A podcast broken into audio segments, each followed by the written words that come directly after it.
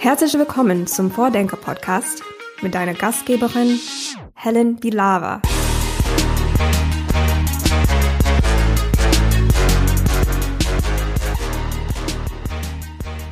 Heute geht es bei uns um Open Science, also um offene Wissenschaft. Und ich spreche mit Lambert Heller. Er leitet das Open Science Lab am TIB. Das ist das Leibniz Informationszentrum Technik und Naturwissenschaft in Hannover, das zugleich auch die dortige Universitätsbibliothek ist. Und ich habe in dem Gespräch gelernt, Bibliotheken können heutzutage deutlich mehr als Bücher. Da geht es auch um Daten, Software und neue Kollaborationstools. Die Wissenschaft kann heutzutage auch Design Thinking und ich glaube, wir als Open Innovation City können uns auch das ein oder andere Partizipationsformat aus dem Open Science Lab abgucken. Ich hoffe, euch geht's auch so und wünsche euch viel Spaß beim Hören. Hallo und herzlich willkommen und viele Grüße aus Bielefeld nach Hannover. Ja, hallo Frau Bilava, freue mich hier zu sein. Ich freue mich auch sehr auf unser Gespräch. Äh, bevor wir aber zu meinen eigentlichen Fragen kommen, ähm, habe ich noch eine Frage von meinem letzten Gast, von Frank Piller. Er ist Professor für Management an der RWTH Aachen für das Thema Open Innovation und er wollte gerne vom nächsten Gast wissen, was haben Sie denn als letztes innoviert? Ja, also was ich äh, erst vor wenigen Wochen gemacht habe und was auf eine Art neu war, ist, wir haben in Hannover ein Open Science Festival veranstaltet. Und das war das erste Mal, dass so etwas in Deutschland gemacht wurde. Ich bin mir aber nicht ganz sicher, ob das als Innovation durchgeht, weil in den Niederlanden gab es das Format schon vorher. Also vielleicht ist es insofern eher so eine Adaption. Keine Ahnung. Auf jeden Fall war das sehr interessant und eine gute Erfahrung für alle, die mitgemacht hatten, glaube ich passt perfekt. Innovation ist auch laut Frank Piller nicht unbedingt immer was komplett Neues, sondern eine Kombination von verschiedenem schon bestehendem Wissen, vielleicht auf neue Art und Weise. Ah, puh, da bin ich ja noch ganz knapp durchgekommen. genau, sehr gut. Aber was genau war das für ein Festival? Was heißt das Open Science Festival? Wie kann ich mir das vorstellen? Ja, also wir haben äh, Forschende, äh, junge Forschende, wir haben äh, UniversitätsleiterInnen, Leute, die in der wissenschaftlichen Infrastruktur arbeiten und überhaupt alle, die es interessiert, eingeladen, zwei Tage nach Hannover zu kommen und haben diesen Ansatz von Open Science zelebriert. Und zwar der Gestalt, dass wir ganz verschiedene Ansätze und Sichtweisen hatten. Also wir hatten zum Beispiel eine Keynote darüber, was es für die Leitung einer Universität bedeutet, einfach Open Science in der ganzen Uni zu berücksichtigen. Aber zum Beispiel auch Hands-on Workshops, wo man dann Open Source Tools zum Umgang mit den eigenen Forschungsdaten kennenlernen konnte. Oder zum Beispiel ein Wikipedia Editathon zum Thema Women in Science. Also ganz verschiedene Ansätze rund um Open Science. Klingt schon mal äh, super spannend, also das Thema Open Science an sich und was, was damit alles zusammenhängen kann. Editaton habe ich mir direkt aufgeschrieben. Das äh, können wir gleich auf jeden Fall nochmal aufklären, was es ist. Ähm, ich würde aber vorher nochmal kurz ähm, auf ihre Person oder ähm, ja, Beruf eingehen, um so ein bisschen dann den Hintergrund ähm, zu haben für das Thema Open Science. Ähm, sie haben Politikwissenschaften und Soziologie studiert, ein Bibliotheksreferendariat gemacht, ähm, kombiniert mit dem Studium der Bibliotheks- und Informationswissenschaft. Wie kam es dazu und was lernt man in so einem Bibliotheksreferendariat? Oh, ja, das, äh, das sind harte Fragen. Also ich muss gleich vorsichtshalber dazu sagen, um nicht den, den Ruf äh, des Bibliotheksreferendariats äh, unnötig zu verschlechtern, dass das bei mir jetzt 15 Jahre her ist und mittlerweile kann sich das auch geändert haben. Also Tatsache ist, dass ist so eine Art, also vielleicht würde man das Neudeutsch Trainee-Programm oder so nennen, wo man zwei Jahre lang äh, sowohl die Theorie als auch die Praxis mit verschiedenen Praxisstationen an modernen wissenschaftlichen Bibliotheken eben kennenlernt. Und ähm, das ist ein bisschen mehr als äh, manche vielleicht bei dem Begriff Bibliothek als erstes so assoziieren würden, weil wir sind als Bibliothek natürlich wirklich im, im Auge des Sturms, was den ganzen digitalen Wandel angeht. Also zum Beispiel Bibliothek Bibliotheken haben eine entscheidende Rolle dabei gespielt, dass äh, äh, ein sehr, sehr großer, ein Löwenanteil der wissenschaftlichen Publikationen heute Open Access frei verfügbar ist für jeden, der einen Internetanschluss hat. Oder heutzutage, was eine große Rolle spielt, ist, wir helfen dabei und professionalisieren den Umgang mit Forschungsdaten dass also mit Forschungsdaten dauerhaft äh, äh, zuverlässig gearbeitet werden kann. Und solche Themen tauchen da auf. Also es ist ein ganz schön breites Spektrum. Und ich hatte irgendwie dieses Thema für mich entdeckt Und äh, genau, genau. Und habe das gemacht, habe dann auch eine Zeit lang danach noch, das kann ich vielleicht noch kurz hinzufügen, ähm, fünf Jahre lang in so einem ganz, ich würde es klassisch nennen, Aufgabenbild eines wissenschaftlichen Bibliothekars gearbeitet, nämlich als Fachreferent. Also ich war dann an der Unibibliothek hier in Hannover fünf Jahre lang zuständig für die Wirtschaftswissenschaften und habe mich also darum gekümmert, dass dann die entsprechenden Werke angeschafft, die Datenbanken subskribiert werden, dass äh, Leuten bei ihrer Recherche geholfen wird und dergleichen mehr. Und jetzt inzwischen sind sie am Open Science Lab, sie 2013 äh, mitgegründet haben, am TIB, dem Leib Leibniz Informationszentrum Technik und Naturwissenschaften der Universitätsbibliothek in Hannover. Äh, langer Titel. Äh, vielleicht können Sie einmal kurz das TIB, also dieses Informationszentrum vorstellen, was das genau ist und dann erklären, wie es da zu der Gründung dieses Open Science Labs kam. Ja, gerne. Ja, also die TIB ist eine Einrichtung der Leibniz-Gemeinschaft. Äh, manche kennen das, diese außeruniversitären Forschungseinrichtungen in Deutschland. Da gibt's ja so Max Planck und Fraunhofer und Helmholtz und eben auch Leibniz. Ja, wir sind also eine Einrichtung der Leibniz-Gemeinschaft. Und wir sind von, also wir sind eben nicht nur eine außeruniversitäre Forschungseinrichtung, sondern wir sind zugleich auch eine große Bibliothek. Wir sind äh, äh, weltweit sicherlich die größte Fachbibliothek zum Thema Technik und Naturwissenschaften. Und wir sind auch die Unibibliothek der Uni Hannover, also eine etwas komplexe Einrichtung, mal gleich so dazu sagen. Und genau, und ich habe, ähm, weil das an die TEB natürlich auch gut passte, vor ungefähr zehn Jahren zusammen mit einer Kollegin von mir an der TEB das Open Science Lab gestartet. Also das ist ein Bereich in der Forschungs- und Entwicklungsabteilung der TEB, wo wir eigentlich diese Themen bearbeiten, ja, was für einen äh, zeitgemäßen, äh, was für eine zeitgemäße digitale Öffnung brauchen wir in der Forschungsinfrastruktur vor allem. Ja, also wir bieten Dienste für Dritte an. Wir entwickeln Dinge, die die ähm, digitale Wissenschaft insgesamt oder in bestimmten Fächern ähm, voranbringen. Und wie genau kann man sich das vorstellen? Also was macht man da so Tag ein, Tag aus in diesem Lab? Äh, ja, also ehrlich gesagt, mein Alltag ist ganz schön stark davon geprägt, aber ich das äh, Thema kennen sicherlich eine ganze Menge Menschen, die in der Wissenschaft arbeiten, ähm, Drittmittel einzuwerben, weil okay. also ich das, ein Großteil der ein ganz ganz der ganz ganz überwiegende Teil der Dinge, die in meinem Team sich abspielt, das sind Drittmittelprojekte, die für wir für die DFG für verschiedene Bundesministerien für das Land und so weiter äh, tun oder Aufträge auch. Und da geht es zum Beispiel, um mal eine, eine Sache herauszugreifen, um ähm, Forschungsinformationssysteme. Also heutzutage läuft es so, dass ähm, wenn ich zum Beispiel mit einer Websuche nach einem Forschenden suche, ich eigentlich hoffe, dass ich auf eine Profilseite von dem stoße an der jeweiligen Uni oder was immer das auch für eine Forschungseinrichtung ist, an der diese jeweilige Person arbeitet und dann auch sofort ganz aktuell und umfassend den ganzen Kontext verstehe, in dem da gearbeitet wird. Also was für typische Produkte bringt der hervor, mit was für Leuten arbeitet der zusammen und so weiter. Und aus Sicht der Universitäten äh, will man das auch nicht den einzelnen Forschern überlassen, sondern am liebsten will man solche Profilseiten generieren aus einer Datenbank, in der all das drinsteckt, so dass man zum Beispiel auch Drittmittelgebern oder Ministerien Berichte generieren kann, dass man selbst einen guten Überblick hat, was bei einem passiert. Und da sprechen wir von sogenannten Forschungsinformationssystemen. So, das ist eine bestimmte Art Datenbank, die von Forschungseinrichtungen dafür eingesetzt wird. So, und was wir vor zehn Jahren begonnen haben, und das ist immer noch so ein, so ein, ja, so ein, so ein Filetstück von, von äh, diesem Open Science Lab an der TIB, was ich leite, ist, dass wir in Deutschland äh, Ansätze bekannt gemacht haben und verbreitet haben, äh, das mit Linked Open Data zu tun. Ja, also nicht mit, äh, wie es mancherorts auch durchaus gemacht wird, mit proprietärer Software von großen Publishern, die das dann in ihre großen äh, Plattformen integrieren, ja, und äh, nach äh, Mechanismen steuern, auf die man gar nicht äh, durchblicken kann und in die man teilweise gar keinen Zugriff hat, sondern ähm, äh, diese Dinge, also forschenden Profilseiten, äh, Forschungsinformationssysteme mit Linked Open Data selbst zu bauen, ja. Und das ist, äh, da sind wir einigermaßen stolz drauf, dass wir also da nicht unerheblich dran beteiligt waren. Das ist so eine Software, die nennt sich Vivo. Dazu gehört eine Ontologie, die von der Community gemeinsam gepflegt wird und eben ein ganz bestimmter Ansatz äh, auf die eigenen Informationen, diesen Ansatz zu haben, dass die ähm, fair sein sollen, also findable, accessible, interoperable und reproducible.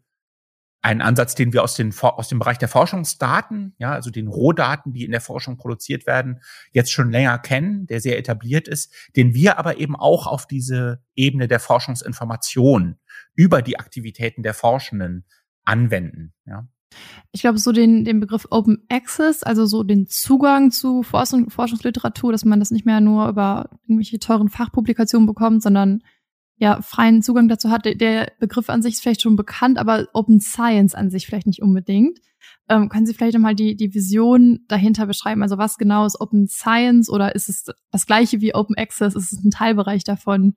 Ja, gute Frage. Also Open Access äh, haben wir inzwischen so ein bisschen reserviert als Begriff für die freie, dauerhafte, für jedermann Zugänglichkeit der Forschungsergebnisse. Mhm. Ja, Betonung auf Ergebnisse. Das heißt also, das ist zum Beispiel ein Journal Paper, in dem ich ähm, meine Ergebnisse beschreibe ja, frei im Netz zugänglich ist. Open Science ist vom Anspruch her ein bisschen umfassender. Da ist die Idee, dass der ganze Zyklus der Forschung im Offenen stattfindet. Also ich will mal ein Beispiel nennen. Wir hatten, als der Begriff noch nicht so bekannt war wie heute, als wir vor zehn Jahren losgelegt haben, oft mit einem Beispiel gearbeitet. 2011 da gab es das EHEC-Virus. Manche erinnern sich vielleicht, dann haben, sind Leute an, an, an diesen Keimen erkrankt und niemand wusste so genau, ah, woher kommt das jetzt, was ist das eigentlich? Und da haben Leute angefangen, äh, die, äh, die Gensequenzanalyse von den Keimen, die sie gemacht hatten, hochzuladen auf GitHub. Ja, was eigentlich vom, vom Ursprung her eine kommerzielle Plattform war, wo man äh, Source Code von Software hochlädt und verwaltet und, und damit arbeitet, ja. Und die haben einfach gesagt, ach nee, wir, wir sind Forschende, wir wollen uns da untereinander austauschen, uns gegenseitig zeigen, wer da besonders schnell ist, aber auch umgekehrt auf die Ergebnisse der anderen zugreifen und die vielleicht noch besser analysieren. Und ähm, das war damals immer ein beliebtes Beispiel. Heutzutage fühlt sich das fast schon antiquiert und ein bisschen lustig an, weil natürlich äh, die ganze Welt so arbeitet und das äh, gar nicht groß angekündigt werden muss als Open Science. Also es hat sich sehr stark normalisiert oder äh, allein wenn man jetzt zum Beispiel den den den Podcast zum Thema Coronavirus von Christian Drosten gehört hat vor zwei Jahren und das haben ja Millionen in Deutschland der wirft mit solchen Begriffen wie Preprint um sich. Ja, das Konzept kennen auch, also so dass man zum, zum Beispiel die Forschungsdaten, äh, wie zum Beispiel eine, eine, eine Genomsequenz, sobald man sie produziert hat, frei zur Verfügung stellt und, und nachvollziehbar macht, von wem die kommen dabei. Äh, aber dass man zum Beispiel auch äh, Zwischenergebnisse bei der Analyse als Preprint, also als noch nicht peer-reviewten Artikel ebenfalls frei zugänglich macht. Das hat jetzt bei ähm, Corona, bei der ganzen Corona-Forschung, weil es eben schnell gehen musste, eine überragende Bedeutung ähm, äh, gespielt. Und äh, dank solchen äh, guten Wissenschaftskommunikatoren wie Christian Drosten ist also schon der Begriff Preprint fast ein Haushaltsname geworden. Das haben zumindest alle schon mal von gehört. Und so wird das immer normaler, dass natürlich die, die Forschung und, und äh, alle Phasen des, des Forschungsprozesses, der Analyse, der Diskussion äh, des Erhebens von Daten und so weiter sich ins offene Netz verlagert, nenne ich es jetzt mal. Mhm, also vor allen Dingen, dass man mehr Informationen teilt während des Prozesses und auch andere Informationen als jetzt das fertige Paper, sondern halt irgendwie auch Code, Forschungsdaten, vielleicht sogar Linked Data. Also geht es darum, dass man so verschiedene Informationsstufen und Formaten Formate austauscht? Ja, ganz genau. Und äh, dass es dadurch auch viel einfacher wird, äh, intensiv an Ergebnissen zusammenzuarbeiten. Nicht? Also es mhm. ist nicht weniger so, wie es noch bis vor wenigen Jahrzehnten war, dass man über relativ große Phase des Forschens äh, gefühlt äh, ein bisschen isoliert im Labor oder am Schreibtisch saß und dann irgendwann rausgekommen ist, sondern es ist mehr so, dass äh, man die Werkbank ins Netz verlagert und alle drauf gucken lässt. Und dann äh, wird es natürlich viel, viel einfacher, äh, sehr intensiv zeitgleich an Ergebnissen zu kollaborieren, nenne ich es mal. Ja, Das wird immer mehr zum Normalzustand in der Wissenschaft und äh, das ist auf jeden Fall eine Stärke, mit der wir besser vorankommen. Und vom Ansatz her, also zumindest jetzt mal ganz grundsätzlich gesprochen, ähm, die Qualität durchaus sogar profitieren kann, ja, weil sozusagen die die Möglichkeit besteht, dass ich ähm, äh, an jedem Schritt nachvollziehe, was vielleicht die Kollegin aus dem gleichen Fach gerade tut und äh, wie äh, wie die Dinge da vorangehen, genau. Mhm. Und jetzt haben Sie schon GitHub genannt ähm, als Beispiel für für eine Plattform, über die das funktioniert. Ähm, was gibt es da noch und vor allen Dingen welche Rolle spielen dann Bibliotheken dabei, die man jetzt eher so als Laie kennt, ja, für die Publikation von Büchern oder ähm, Online-Publikationen. Werden Ja, die dann genau. auch zu Bereitstellern von, von Code und Daten?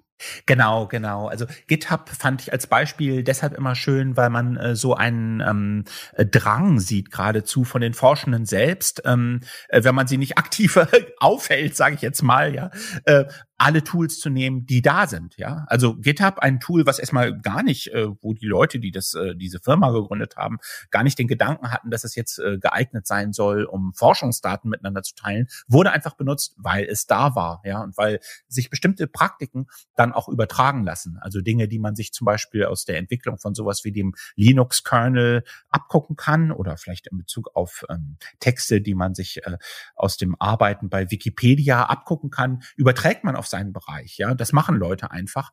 Und jetzt ist es aber so, dass wir eigentlich eine Stufe weiter sind. Das mit GitHub ist gut und schön, klar, das ist äh, eine ganz übliche Praxis geworden. Aber es gibt daneben inzwischen auch jede Menge spezialisiertere Ansätze und Plattformen, speziell zum Teilen von Forschungsdaten, ja, die aus verschiedenen Gründen besser geeignet sind, die zum Beispiel Persistent Identifier anbieten, mit denen es einfacher wird, mh, auf die Daten später zu referenzieren, so als sei das ein ganz normales Stück Literatur oder um die einfacher sind, um äh, maschinell über eine API auf die Daten zuzugreifen. Und hier kommen dann wiederum die altbekannten Player wie unter anderem eben auch Bibliotheken oder auch andere Player in der Forschungsinfrastruktur ins Spiel. Das heißt, das sind Dinge, die natürlich auch, ähm, ja, um die sich jemand kümmern muss. Ja, diese Daten sollen für alle da sein. Sie sind so eine Art Allmende, aber äh, es muss eben äh, sich drum gekümmert werden. Es muss, äh, es muss äh, geguckt werden, ob das zu den Ansprüchen passt, ob in bestimmten Fachcommunities äh, neue Ansätze des Arbeitens mit Daten entstehen. Das muss pariert werden.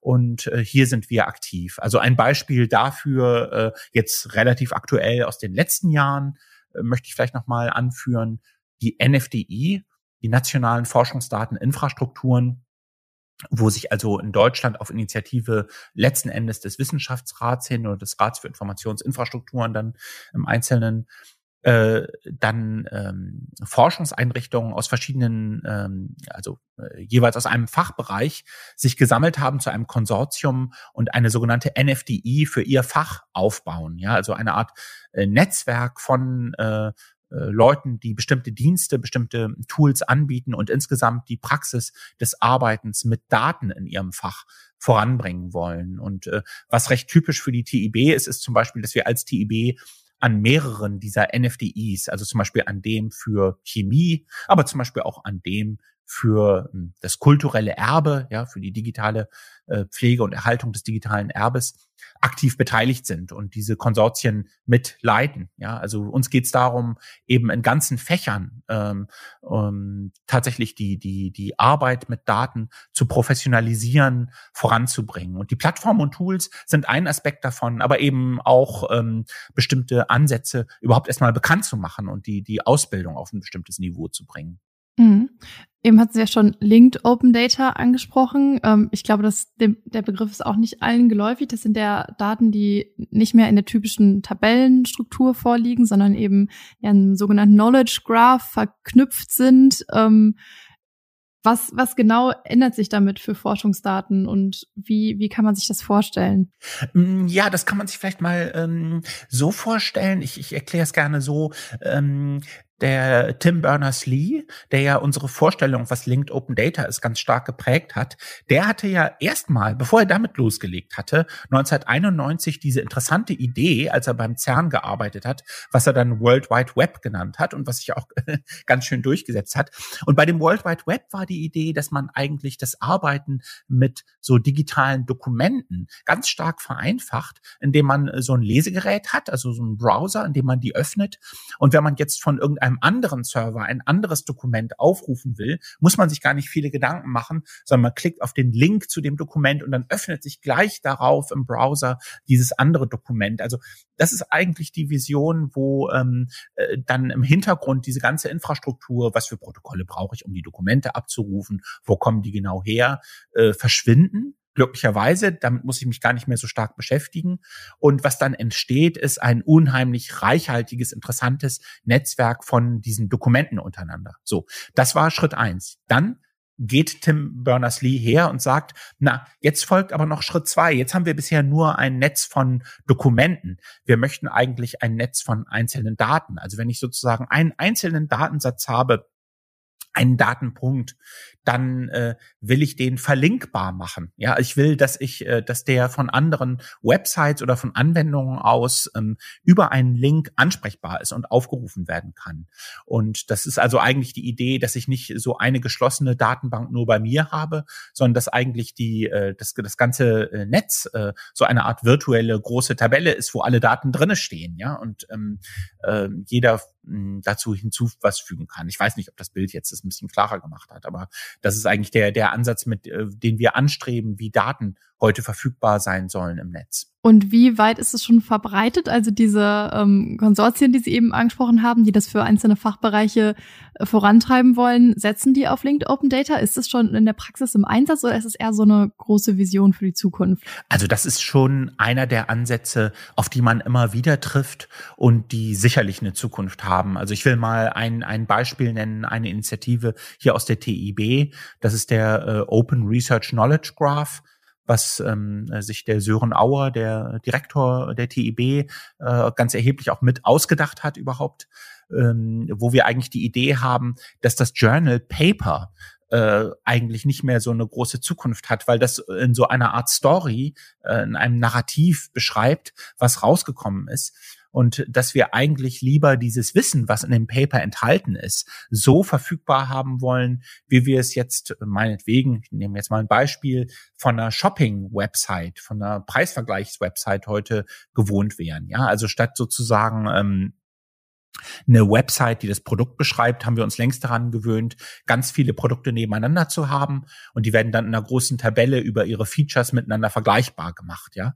Und warum ist das bei der Forschung nicht genauso? Ja, ich möchte eigentlich äh, die ganzen Studien, die passiert sind zu einem Thema, nebeneinander haben, äh, zum Beispiel dargestellt als Tabelle oder irgendwie anders und jedenfalls in einer strukturierten Form, ja, und dann ähm, direkt äh, in der Zusammenschau sehen können, wie die sich unterscheiden oder so was, was die gemeinsam haben. Und äh, mit dem Open Research Knowledge Graph gibt es dann so einen Ansatz, dass es verschiedene Tools gibt, wo Leute dabei geholfen wird, ihre Ergebnisse oder die Ergebnisse aus einem äh, Ding, was schon ein Paper ist, mal in diese Form zu bringen, also in einen Knowledge Graph reinzubringen, ja, und ähm, zum Beispiel sowas wie äh, Meta-Reviews, ja, vergleichende äh, Ansätze über äh, ein Forschungsthema hinweg äh, werden damit äh, ganz konkret, also äh, praktischer, besser möglich und ähm, das ist zum Beispiel ein großes Thema jetzt gerade bei der TIB. Mhm. Das klingt super vielversprechend und irgendwie nach einem großen Fortschritt, aber vielleicht nochmal die Frage, woran also was dabei so die Herausforderungen sind. Ich kenne das jetzt eher aus dem Bereich der öffentlichen Verwaltung. Da ist im Moment so die größte Herausforderung, was Daten angeht, dass Standards und Schnittstellen fehlen oder gute Portale, auf denen man das alles machen kann. Ist es in der Wissenschaft ähnlich oder ist man da schon weiter? Ähm, ja, das ist eine interessante Frage, der Vergleich mit der öffentlichen Verwaltung. Also ich glaube, in der Wissenschaft ist es so, ähm, äh, was ich versucht hatte, auch ein bisschen deutlich zu machen mit meinem Beispiel GitHub von vorhin, dass ja die Forschenden zunächst mal doch eine ganz schöne Autonomie haben. Ne? Also wenn, wenn die, äh, wenn es sich für die anbietet oder es denen äh, attraktiv erscheint, gehen die eben zu so einer kommerziellen Plattform, die eigentlich mal für einen ganz anderen Zweck gedacht war, wie GitHub und laden ihre Forschungsdaten dann da hoch. Ja, also das ist erstmal so. Und wenn wir uns jetzt damit auseinandersetzen, naja, wie können wir eigentlich die digitalen Arbeitsweisen, ja, die, die, die, ähm, und diese Offenheit, die das Zusammenarbeiten so viel einfacher macht und die äh, neue Möglichkeiten überhaupt eröffnet, wenn wir das unterstützen wollen, wie gehen wir auf diese recht autonom gewählten, äh, sich oft aus vielen verschiedenen Komponenten zusammensetzenden Arbeitsabläufe in der Forschung zu. Ja, also es, äh, da muss man dann wirklich genau hingucken und sich wirklich überlegen, was fehlt konkret und wie kann man, wie kann man Dinge noch besser unterstützen, noch besser helfen. Also ich, ich kann vielleicht mal ein, ein kleines Beispiel hierzu auch noch mal nennen.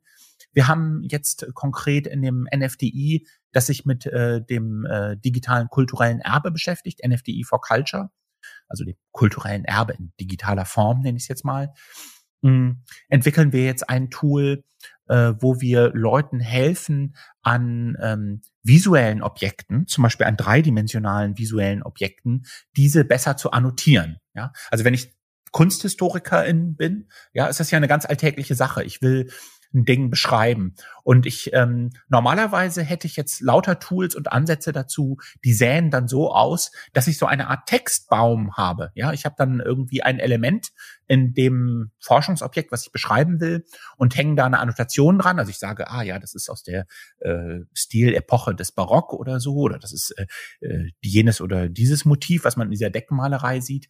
Und unser Anspruch wäre, ja, das ist schon mal nicht schlecht, aber wir möchten eine Umgebung schaffen, in der äh, bei einem visuellen Objekt ähm, ich das in dem visuellen Objekt machen kann. Ja, also ich klicke an die Stelle in dem dreidimensionalen Bild, äh, zum Beispiel in einer barocken Deckenmalerei und schreibe das dann dahin. Und an dieser Stelle, an dem Ort, wo ich das mache, äh, kollaboriere ich mit anderen und äh, wir ergänzen uns gegenseitig. So und um das, und, also das ist klingt ja schon relativ kompliziert, aber das wäre jetzt ein Beispiel für etwas, wo wir konkret äh, den Arbeitsabläufen, wie sie eigentlich erwartet werden, ja, wie wie es mehr Nutzen bringt, dann entgegenkommen. Ja, dass wir das, äh, dass wir dieses kollaborative Annotieren innerhalb von Bildern, innerhalb von dreidimensionalen visuellen Objekten äh, besser machen. Ja, und dann um um noch äh, noch als kleines Sahnehäubchen von Anspruch obendrauf, was wir uns selbst setzen, wir wollen wir wollen so etwas nicht mehr from scratch neu erfinden, weil das nicht nachhaltig ist, sondern wir leben den Spirit von Open Source Softwareentwicklung und wir sehen zum Beispiel Modelle wie Wikidata, wo vieles von diesem, was ich jetzt gerade beschrieben habe, ja, also ähm, kollaborativ sich gegenseitig ergänzen, mit Daten sich anreichern, eigentlich schon gegeben ist. Und wir sagen, wir setzen auf diesen Stack. Das heißt, wir nehmen die Software hinter Wikidata und arbeiten damit und ergänzen dann nur noch das, was fehlt. Ja, das ist zum Beispiel ganz konkret ein Projekt, was im Open Science Lab bei mir äh, gerade läuft, was ich jetzt beschrieben habe. Mhm. Ich fand es super spannend, dass Sie gesagt haben, dass, dass diese Entwicklung so ein bisschen bottom-up sozusagen angestoßen wurde von den Wissenschaftlern selber, die, die gesagt haben, wir, wir brauchen irgendwelche Tools, um unsere Informationen zu teilen, weil es ja so ein bisschen auch gegen diesen Stereotyp Wissenschaftler steht, den man sich so vorstellt, irgendwie, dass man zwischen ganz vielen Papierbergen sitzt und vielleicht eher eher altmodisch äh, arbeitet. Ha. Ja, absolut. Und das ist das absolute, also das ist Conditio sine qua non, ja. Also es äh, macht, es bringt gar nichts, auch nur nachzudenken über neue Tools und neue Ansätze dieser Art, ohne jetzt äh, einigermaßen aufgeschlossene und sowieso schon digital enthusiastische, nenne ich es mal, Forschende aus dem jeweiligen Bereich, die dann gleich, während man entwickelt, diese Sache dann auch anwenden. Das ist unsere Erfahrung. Das ist ein ganz wichtiger Schluss. Und ich denke, das ist übrigens auch mal eine Sache, die sich auf so etwas wie Digitalisierung der öffentlichen Verwaltung wird übertragen lassen. Ja, also, dass man es wirklich vermeidet, dass man im geschlossenen Kämmerlein Dinge entwickelt, von denen sich erst im Nachhinein dann zu spät feststellt, äh, dass sie äh, gar nicht zu dem passen, wie Leute gerne damit arbeiten würden. Sind jetzt ja alles ähm, ja, Ideen oder Tools gewesen, die so ein bisschen dafür da sind, dass Forschende untereinander irgendwie ihre, ihre Informationen tauschen und dadurch vielleicht auch bessere Ergebnisse erzielen. Aber wie sieht's denn mit der Kollaboration vielleicht mit anderen Teilen der Gesellschaft aus? Also mit der Öffnung von Wissenschaft hin quasi in Bereiche außerhalb der Wissenschaft? Ja, das ist eine exzellente Frage. Also meines Erachtens äh, ist das auch eines der Themen, die ganz eng am Herzen des Begriffs Open Science stehen. Ja, also dieser Gedanke, äh, dass die Wissenschaft ja insgesamt äh, relevanter wird für die Gesellschaft, aber auch wirklich besser wird, einfach im engeren Sinne, ähm, dadurch, dass die Stakeholder, die von der Wissenschaft äh, betroffen sind, ja, äh, nenne ich es jetzt mal, äh, einbezogen werden aktiv in den Forschungsprozess. Und ähm, das ist äh, eine ganz schön komplexe Angelegenheit, ja, dass man äh, sozusagen die Bequemlichkeit des Arbeitens innerhalb des wissenschaftlichen Apparats, des Betriebs äh, verlässt, ja, und, und sich rauswagt. Hm, ich will dazu vielleicht mal ein Beispiel geben. Es ist auf den ersten Blick vielleicht nicht ganz so offensichtlich, dass es was mit verschiedenen Stakeholdergruppen zu tun hat. Aber ich mag das Beispiel sehr. Wir hatten vor ähm, zwei bis drei Jahren ein Projekt äh, mit der Akademie für öffentliches Gesundheitswesen in Düsseldorf und Berlin. Ähm, das sind Leute, die äh, sozusagen sich für die um die Wissensvermittlung kümmern in einem ganz bestimmten akademischen Beruf, also von Leuten, die aus der Universität rausgehen und das beruflich anwenden, nämlich hier in diesem Fall konkret die Fachärzte, die an den Gesundheitsämtern arbeiten, also Public Health sozusagen. Und diese Akademie hatte festgestellt, die Lehrbücher, mit denen wir arbeiten, sind eigentlich antiquiert und das entspricht nicht mehr unserer Vorstellung, wie wir arbeiten wollen. Und dann haben wir die unterstützt, also TEB Open Science Lab, in einer Serie von sogenannten Book Sprints, offene Lehrbücher zu erstellen, in denen das gesamte äh, äh, ja, Curriculum sozusagen, was die in ihren Kursen für die Fachärztinnen abdecken, äh, abgebildet ist. Ja, und wir haben äh, sozusagen sehr ergebnisorientiert und ähm, äh, recht zügig eigentlich äh, das in die Verantwortung der DozentInnen und der ExpertInnen aus dem Umfeld der Akademie gebracht, sich um diese Lehrmaterialien zu kümmern. Also die haben dann letzten Endes offene Lehrbücher geschaffen, die offen ja auf GitHub in einem Repository liegen, sich in verschiedene Formate ausgeben lassen, die aber eben auch sehr dynamisch im Zugriff sind, äh, sehr leicht und einfach überarbeitet werden können, ergänzt werden können, in andere äh, Formate einfließen können. Ja, und das ist ähm, nach meinem Verständnis äh, hat das etwas zu tun mit der Einbeziehung anderer Stakeholder, weil in diesem Fall es darum ging, eben ein wertvolles Wissen aufzubereiten und zusammenzubringen und in eine zeitgemäßere Form zu bringen, also richtig transformativ eigentlich, äh, was außerhalb von Akademia ist jetzt im engeren Sinne. Ja, also so ein bisschen Design Thinking mäßig auch, wenn quasi von den Menschen, von diesen Fachärzten, der sozusagen das Problem kam, wir brauchen bessere oder aktuellere Bücher, dann ja, ist es ja im Prinzip auch ein ganz anderer Forschungsprozess, also dass man sich nicht mehr selbst die Fragen stellt, sondern vielleicht ja schaut, was was für Probleme oder Fragen gibt es denn bei den bei den ja, Stakeholdern, wie Sie jetzt gesagt haben. Ja, absolut, absolut. Das ist, das ist das richtige Stichwort. Das hat was mit Design Thinking zu tun. Also der Witz besteht darin, einfach ähm, äh, reinzugehen in die eigene Verantwortung und äh, zu sagen, jetzt von einer leeren Seite beginnend, also nicht, nicht ein, ein bestehendes Curriculum überarbeitend oder ein vorhandenes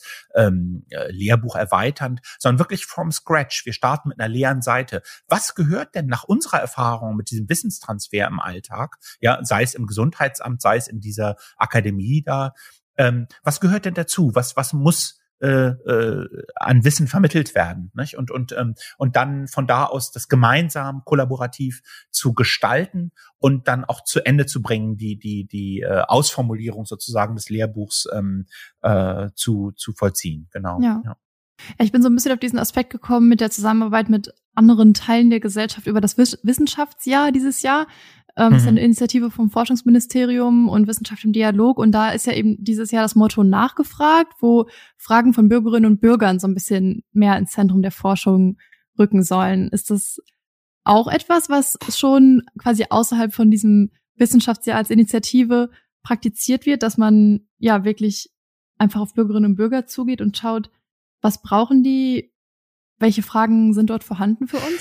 Ja, also mit der Antwort tue ich mich jetzt ein bisschen schwer, weil äh, die Erfahrung zeigt dann doch, wenn man sich äh, mehr mit diesen Themen beschäftigt, dass es so den die BürgerInnen ja gar nicht mhm. gibt. Ja? ja? Also ich, äh, was, was ich äh, total gerne als Übung mache, wenn ich jetzt zum Beispiel so ähm, Workshops mit, mit Doktoranden mache zum, zum, zum Thema Open Science oder sowas, ist, dass ich die mal aufschreiben lasse, was die eigentlich denken, was bei ihrem Doktorarbeitsthema, woran die jetzt gerade arbeiten, die Zielgruppen sind, ähm, für sie, die sie das schreiben. Ja, und dann helfe ich denen manchmal mit bestimmten Beispielen auf die Sprünge. Und es stellt sich immer raus bei jedem dieser Workshops, dass also wirklich Dutzende von einzelnen Zielgruppen gefunden werden. Ja, das können zum Beispiel JournalistInnen sein. Das könnten ganz bestimmte Gruppen von PatientInnen mit einem bestimmten Problem sein.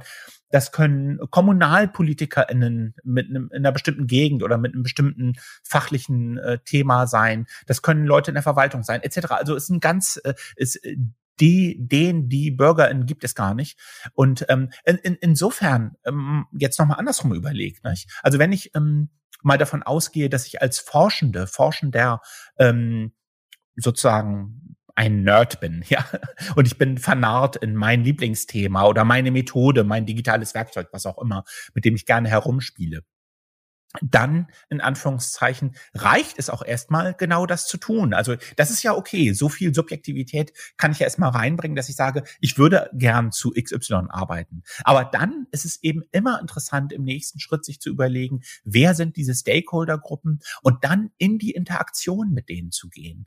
Ähm, nebenbei bemerkt, das, was wir hier gerade machen, Podcasts zu machen, das ist meines Erachtens, wäre das schon mal ein klassisches Beispiel davon, wie das aussehen kann. Ja, also Leute mit den allerspeziellsten Interessen gucken heutzutage mal nach, äh, und zwar Millionen davon allein in Deutschland, ob es da nicht einen Podcast zu gibt oder stolpern bei Instagram darüber, dass es ihn gibt oder so und hören dann da mal rein. Ja, also so eine Stakeholder-Interaktion könnte zum Beispiel sein, dass ich einen hochspeziellen, aber für mich eben super relevanten Podcast mache oder es können bestimmte Events sein es können ähm, Gelegenheiten sein, wo ich zusammen mit äh, Leuten aus meinen Stakeholder-Gruppen etwas produziere. Ja, also sei es zum Beispiel ein, ein Lehrbuch oder so. Und ähm, ich kann dazu nur sagen, das zu tun, das, das lohnt sich. Es macht, es macht die eigene Forschung, äh, es belebt sie und macht sie besser. Es ist, macht zugleich natürlich auch Arbeit. Und es ist wie so oft bei diesen Dingen, es äh, muss erlernt werden wie ein Handwerk. Ja, also es ist sozusagen, äh, das, das wissen Sie selbst, das bräuchte ich Ihnen jetzt mit Sicherheit nicht zu erklären, dass zum Beispiel ein Podcast sich ja auch nicht selbst macht. Ja, und ja, das, das sind Dinge, die man sich aneignen muss. Und dann äh, landen wir eigentlich, wenn wir diesen Gedanken weiterverfolgen, in einer äh, Forschungslandschaft, in der es ähm, ja viel mehr typische ähm, Tätigkeiten gibt, nenne ich es jetzt mal, denen Leute in der Forschung nachgehen. Ja, also ich glaube, unser Bild von den Forschenden ist äh, oft noch zu stark geprägt von der Monotonie ganz bestimmter einzelner Tätigkeiten. Also im Labor stehen und die Cutting Edge neuen Ergebnisse rausfinden, dann am Bildschirm sitzen und das dann zu einem Artikel verarbeiten. Ja, ja, all das spielt eine Rolle und wird auch weiterhin immer eine große Rolle spielen. Das ist gar keine Frage. Aber ich glaube, es kommen ganz viele Dinge dazu. Und es ist gut, darüber nachzudenken, auch für diejenigen, die in der wissenschaftlichen Ausbildung zuständig sind. Also ich wünschte mir, dass auch mehr Professoren und Professoren darüber nachdenken, also was das bedeutet, ja, was für, was für eine Vielfalt von Tätigkeiten damit einhergeht, wenn ich sage, ja, Einbeziehung der Stakeholder, ist es wichtig, ist es ein Teil von Forschung und ähm, das auch mit berücksichtigen zum Beispiel. Beispiel. Ich glaube, wir müssen noch mal so ein bisschen deutlich machen, was für ein großer Wandel das eigentlich ist oder wäre für die Forschungslandschaft, weil so für die Leute, die uns hören, die sich für offene Innovation, Design Thinking und so weiter interessieren, ist das so ein bisschen selbstverständlich, dass man sich über Zielgruppen Gedanken macht und äh, Stakeholder einbezieht und ja, und und. Ja, ja. Aber in der Wissenschaft ist es ja eigentlich ein kompletter Wandel der der vorherrschenden Dynamiken. So, also vielleicht können Sie noch mal beschreiben, was sind denn so aktuell oder in, aus der Vergangenheit die Dynamiken, an was für Faktoren orientiert man sich, wenn man forscht und welche Relevanz haben bestimmte Publikationen? Ja, vielen Dank für die Frage. Das ist absolut richtig. Äh, wir haben eine Monotonie in diesen Tätigkeiten, wie ich es gerade genannt habe, die uns ein bisschen ähm, zurückwirft, ja, und die zu erklären ist, also Sie haben es eigentlich mit der Frage schon angedeutet, mit einem äh, etwas antiquierten, fehlgeleiteten Anreizsystem, was wir in der Forschung, in der Wissenschaft wirksam haben. Und dieses Anreizsystem sieht so aus, dass äh, zum Beispiel, um mal ein ganz herausragendes Beispiel zu nennen, gleich schon mal, ähm, das Publizieren in Journals, die im Durchschnitt häufiger zitiert werden als andere Journals. Also eine Art Währung gilt, ja. Also dieses äh, publiziert haben in Journals mit einem sogenannten hohen Journal Impact Faktor. Es gibt auch andere Journal Indikatoren, spielt keine Rolle. Das sind alles so Marken, ja, von den äh, Publishern, die einem das dann als teure Datenbank verkaufen, die, die, äh, die Quelle zu diesen Daten. Ähm, das äh, findet man manchmal sogar heutzutage noch als ähm, Anforderungen, wenn eine Professur ausgeschrieben wird, ja. Und wenn man mal so drüber nachdenkt, das ist also hoffnungslos überbetont ein ganz bestimmter Teilaspekt dessen, was es ist, Forschung zu machen oder gute Wissenschaft zu machen, ja. Und es wird aber äh, geliebt, weil es eben äh, viel Wettbewerb gibt. Also Wissenschaft ist hyperkompetitiv angelegt, kann man fast sagen. Es wird sehr viel an diesem Gedanken festgehalten, dass sozusagen äh, die individuelle messbare Leistung eines Einzelnen so eine ganz ausschlaggebende Sache ist. Na, und was ist dann praktischer als ein Indikator, der suggeriert, dass man das bis auf eine Nachkommastelle dann feststellen kann, was jetzt der Impact vielleicht der eigenen Forschung ist, so abgeleitet aus der Zitationshäufigkeit des Journals. Und das wird dann genommen. Und äh, es ist interessant, die Situation, in der wir heute sind. Also die Abhängigkeit zum Beispiel von diesen Journal-Metriken, von dieser Indikatorik von Journals, äh, wird schon seit Jahren viel beklagt und es ist so, dass viele Wissenschaftsgesellschaften Aufrufe hm, unterschreiben, wie zum Beispiel die, die San Francisco, San Francisco Declaration on Open Research Assessment oder so, wo die sagen, ähm, Mensch, lasst uns das mal weniger wichtig nehmen oder auch die DFG, Deutsche Forschungsgemeinschaft, äh, der wichtigste Player hier für die Drittmittelforschung in Deutschland, äh, sagt das natürlich auch.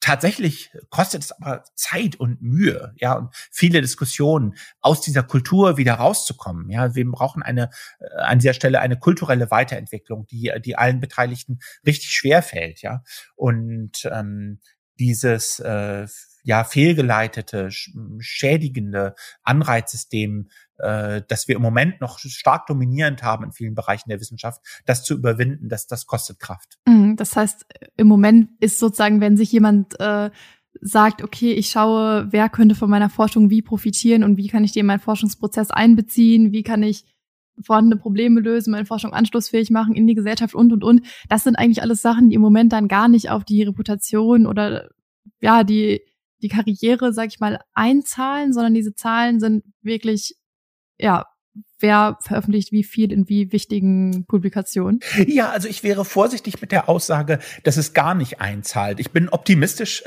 von meiner Natur her und glaube daran, dass sich das jetzt auch schon gerade durchaus ein bisschen zu ändern beginnt. Ja, aber wir stehen wirklich am Anfang. Es ist halt so, dass ähm, manche Unis, also ich möchte mal als Beispiel nennen, die die ähm, an, an der ähm, äh, LMU München. Äh, da gibt es äh, einen Professor Felix Schönbrot, der, der von der Replikationskrise seines Fachs der Psychologie ausgehend äh, da sehr stark Initiativen gepusht hat, was dann dazu führt, dass man zum Beispiel in Ausschreibungen für Professuren äh, für die Psychologie in München heute nicht mehr, äh, also explizit nicht mehr, und das ist programmatisch für die, den Hinweis fände, dass man in hochgerankten Journals publiziert haben sollte oder so, ja. Aber an der Stelle merkt man eben auch, oder dass dann vielleicht auch andere Arten von Beiträgen, also dass man zum Beispiel äh, angemessen offen mit Forschungsdaten arbeitet oder dass man bestimmte Partizipations- oder Design-Thinking-Sachen mit Stakeholdern kennt oder so, das würden die dann stärker berücksichtigen.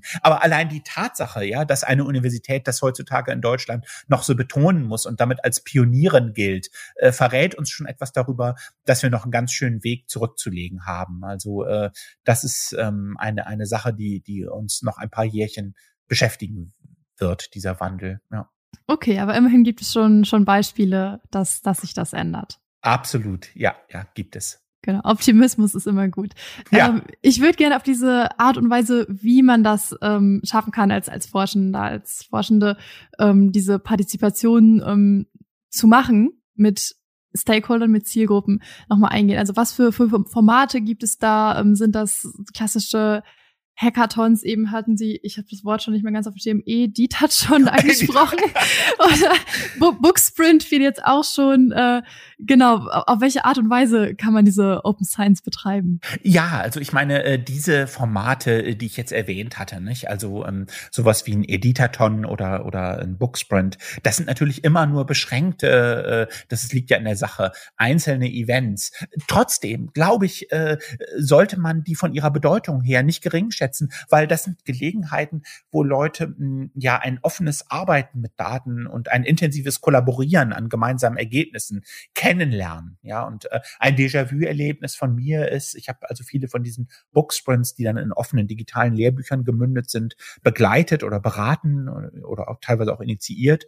Und ähm, ein, ein Déjà-vu-Erlebnis ist, dass Teilnehmende dazu äh, nachher sagen, ich bin total geschlaucht, das war eine super anstrengende Woche hier äh, mit einer Gruppe gemeinsam dieses Buch zu schreiben. Aber Mensch, so müsste man eigentlich häufiger arbeiten. Ja, und ich freue mich jedes Mal diebisch, wenn ich den Satz höre, weil das ist es. Nicht? Also wir müssen ja, wir brauchen ja Gelegenheiten, um diese andere Art des Arbeitens kennenzulernen. Und das ist äh, also ne, und dann im Moment ist es so, äh, glaube ich, dass solche Events durchzuführen, zu veranstalten, viel über sie zu reden, äh, für sie zu werben, teilnehmenden Kreise einzu, reinzuholen, ähm, denen man damit die Gelegenheit gibt, das kennenzulernen. Das ist schon ein ganz interessanter Ansatz. Ich will das jetzt auch nicht überbewerten, aber das ist schon interessant. Also wir machen jetzt zum Beispiel noch mal ein letztes Beispiel dazu Jetzt dieses Wochenende in äh, Berlin äh, starten wir einen Hackathon zum Thema 3D-Daten, äh, wo die Besonderheit ist, Hackathon, klar, also sollen kreative kleine Anwendungen oder Spiele oder irgendwas mit, mit 3D-Datensätzen aus verschiedenen Fächern erstellt werden. Vielleicht auch mit Anleihen aus so Methoden, wie heutzutage Computerspiele gebaut werden oder aus den fachlichen Anwendungen, die es in den Fächern jeweils gibt, was man so mit 3D-Daten anstellt.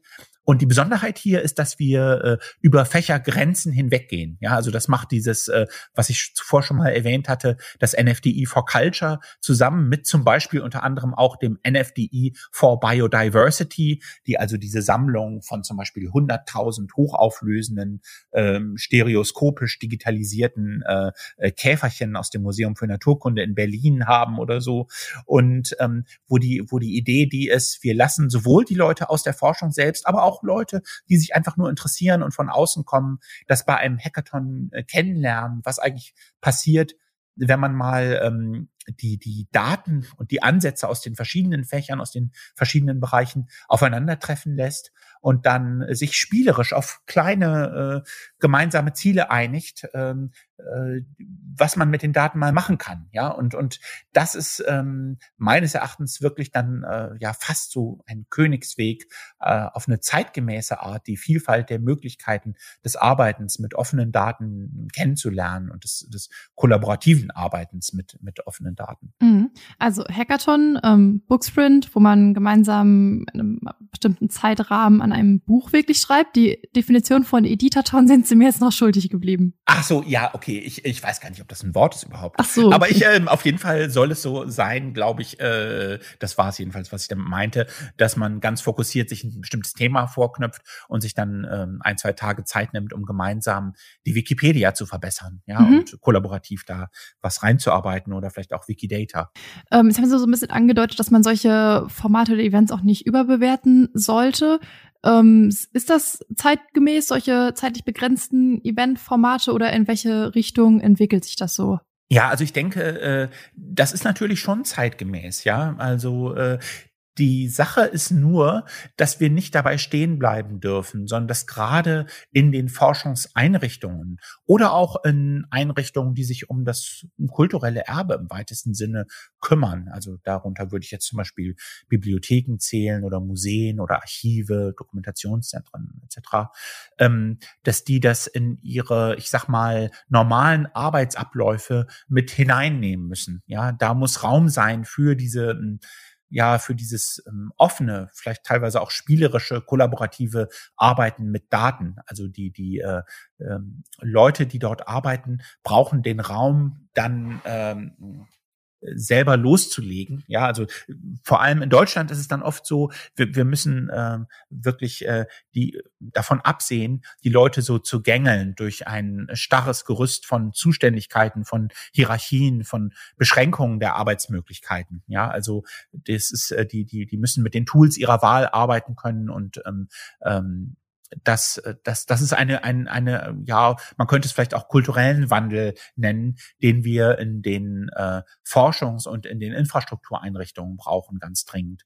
Aber auch da gilt natürlich wiederum, naja, woher kommt der Wandel? Unter anderem dadurch, dass äh, solche Dinge kennengelernt werden durch Dinge wie Booksprints oder Hackathons. Da bin ich ganz optimistisch, dass es auch so eine Art pädagogische Wirkung hat, ja, dass Leute aus diesen Einrichtungen an solchen Events dann mal teilnehmen und sehen, ah, äh, da kommt auch was raus. So kann man es auch machen, ja, und äh, es inspiriert Leute und ähm, äh, vielleicht ist so viel äh, Zuständigkeitenregelung und Hierarchien und äh, äh, Wasserfallabläufe in der Art, wie ich mit Daten arbeite, äh, gar nicht nötig, es äh, ginge vielleicht auch ganz anders.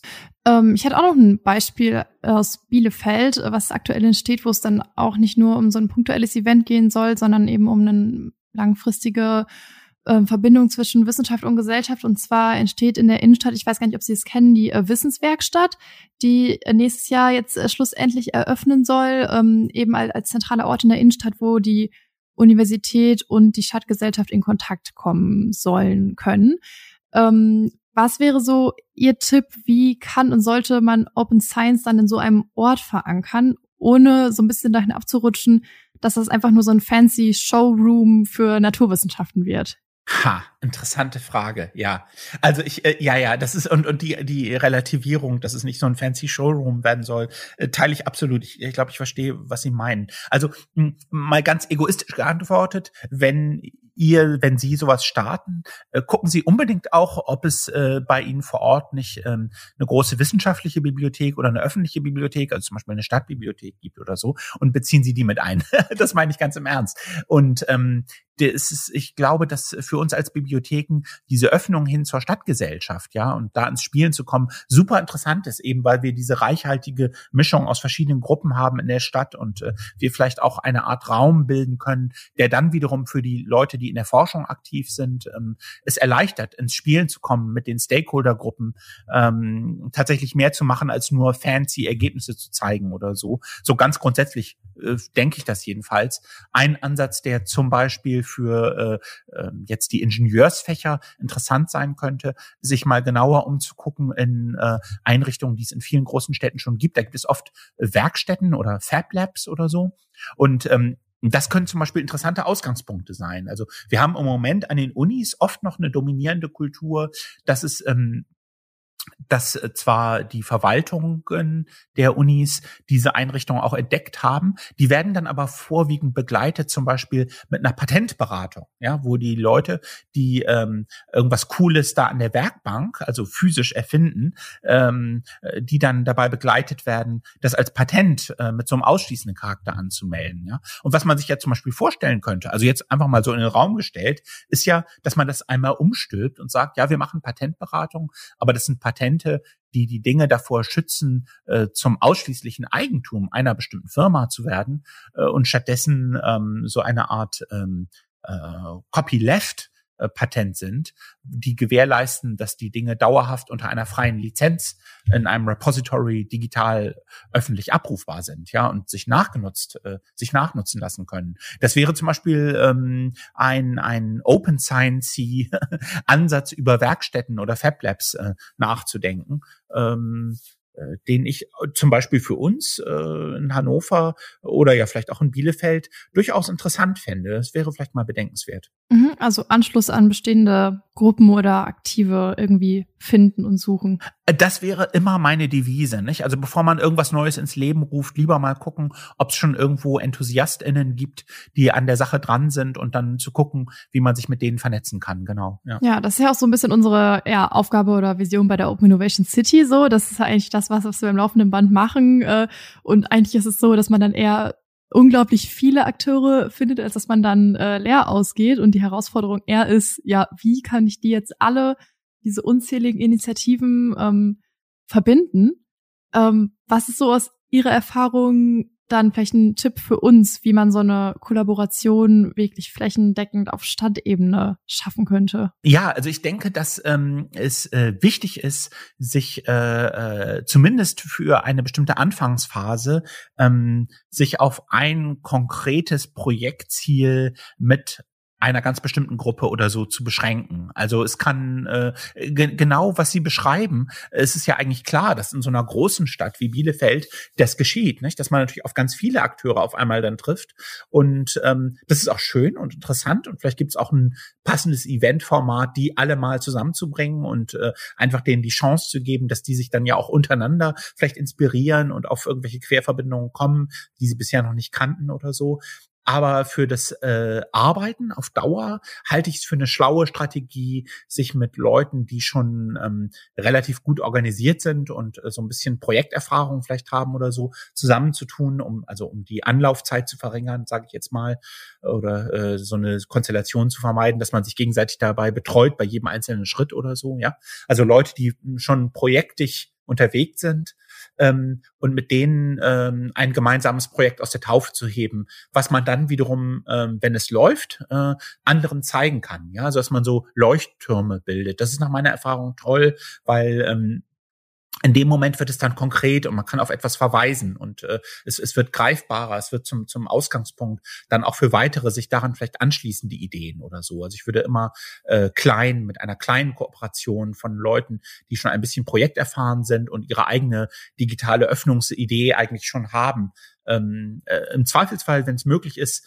äh, darauf dann am Anfang setzen. Ja. Mhm.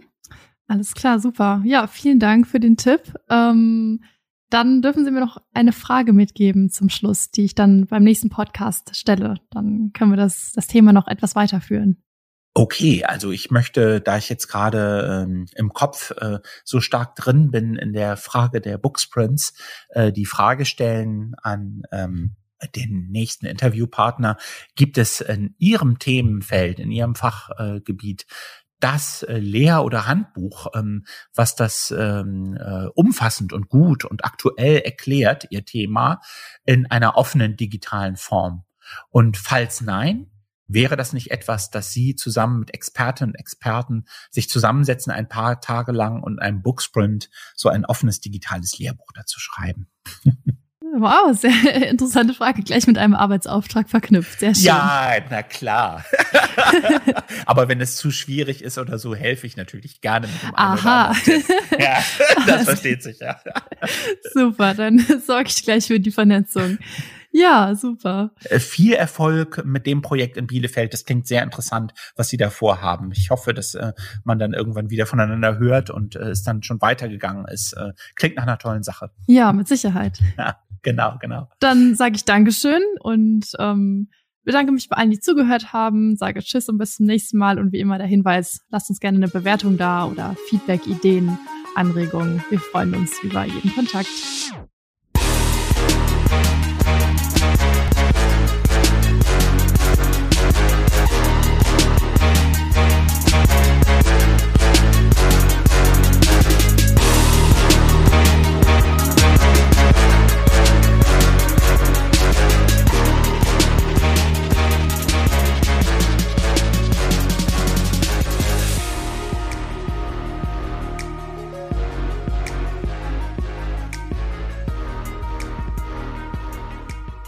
Dieser Podcast wird präsentiert von Projekt Open Innovation City und den Projektpartnern der Fachhochschule des Mittelstands, der Founders Foundation, OWL Maschinenbau und dem Pioneers Club. Ein besonderer Dank gilt unserem Förderer, dem Ministerium für Wirtschaft, Industrie, Klimaschutz und Energie des Landes Nordrhein-Westfalen.